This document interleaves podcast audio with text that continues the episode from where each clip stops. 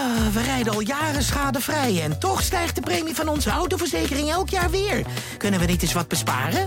Genoeg van dat stemmetje in je hoofd? Even Independeren. Daar word je altijd wijzer van. Vergelijk nu en bespaar. Welkom bij Independer.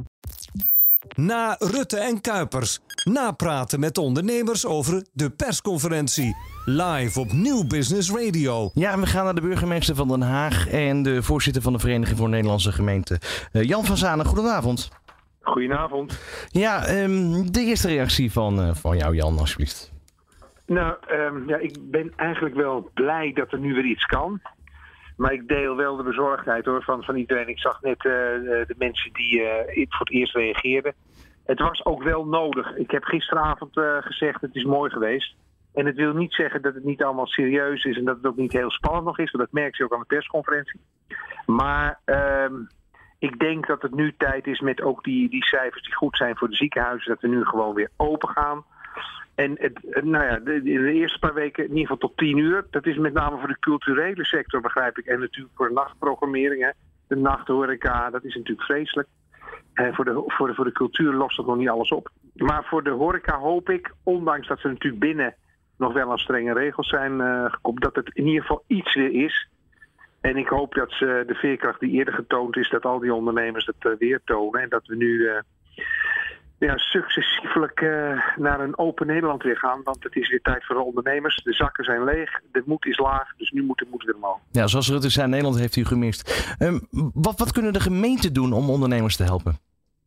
Nou ja, kijk, eh, los van dat wij natuurlijk met de vergunningen en met dingen en met de terrassen, weet je wel, wat groter, en dat doen we in Den Haag ook en volgens mij in heel veel gemeenten, is het, is het, is het steeds zo dat gemeenten, leden van het Veiligheidsberaad, dat zijn die burgemeesters, maar ook individuele gemeenten, eh, steeds opnieuw bepleiten, ook in verband van de VNG, die 344 gemeenten eh, gezamenlijk, bij het Rijk van, nou, zorg nou voor perspectief, zorg nou voor een agenda, zorg nou dat bijvoorbeeld, heel belangrijk ook nu, na vanavond weer, dat die steunpakketten eh, er blijven. Dat die niet zomaar weer stoppen. Dat we weer maanden moeten wachten op nou ja, eh, de bijdrage waar je gewoon recht op hebt. Het is allemaal geen vetpot. Maar eh, dus ook hier, ook via u nu weer een beroep op het Rijk. Alsjeblieft, help mee.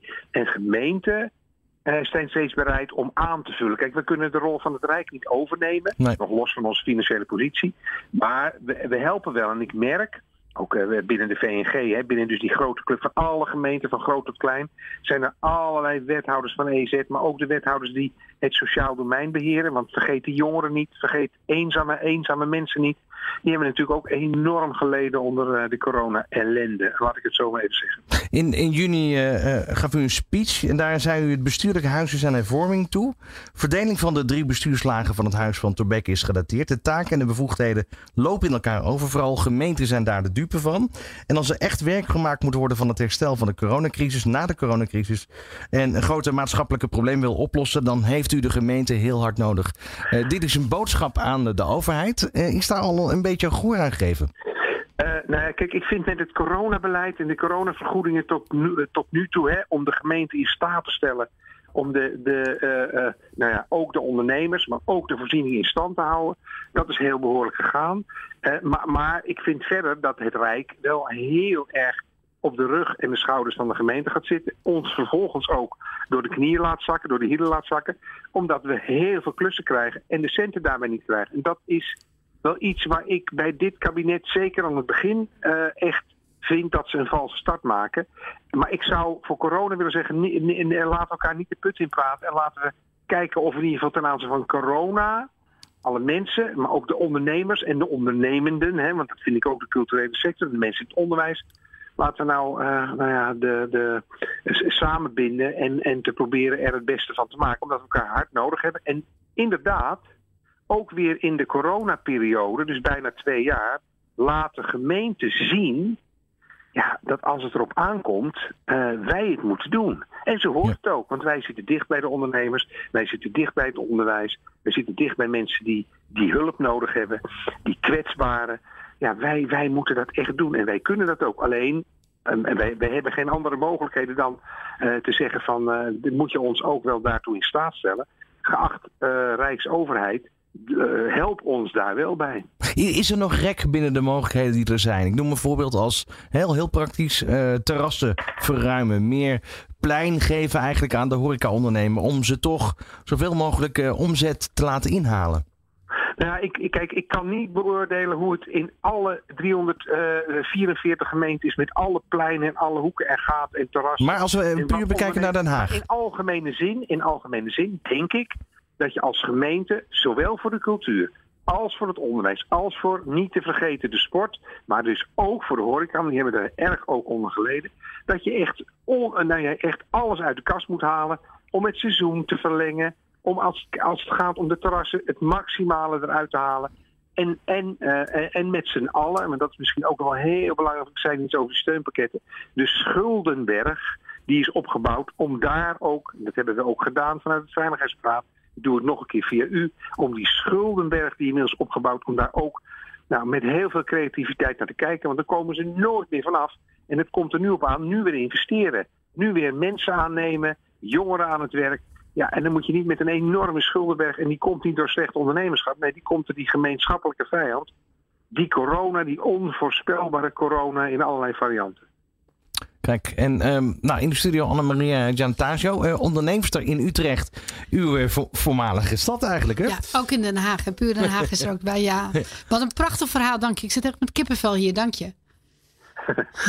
nou, dat is niet nodig. Zo koud is er wel. Ja, nee, ja, onze gezamenlijke vijand. En, het is, ik, ik begrijp en ik vond het ook mooi dat je het even benoemde. Dat, uh, dat ook voor de jongeren en de eenzame mensen dit, dit echt een hard gelach was. En dan voor de thuiswerkers. Ja, en kijk, en het grijpt ook allemaal in elkaar. Hè? Want eenzame mensen vinden het leuk om naar het theater te gaan. Ja. Eenzame mensen vinden het ook leuk om uit eten te gaan. Weet je, dat vinden we het zijn allemaal. net mensen. Het zijn net mensen. en die ondernemers die, die, die, ja. die hun, hun ziel en zaligheid erin hebben gestoken. Het is vreselijk ja. allemaal. Maar ja, goed, ik kom uit zo'n familie, dus dan weet je niet beter. Ja. Maar meneer Verzano, toch ook nog even uh, terug. Uh, en dan ook nog even die andere pet op, hè, die van het Veiligheidsberaad. Want we gaven ja. al aan, dat, dat gaf u zelf ook al aan, dat uh, de burgemeesters de afgelopen periode, met name de horeca, op een, laten we zeggen, bepaalde manier goed hebben gesupport. Oogluikend een en ander hebben toegestaan. Um, als we dan kijken naar de situatie anno nu.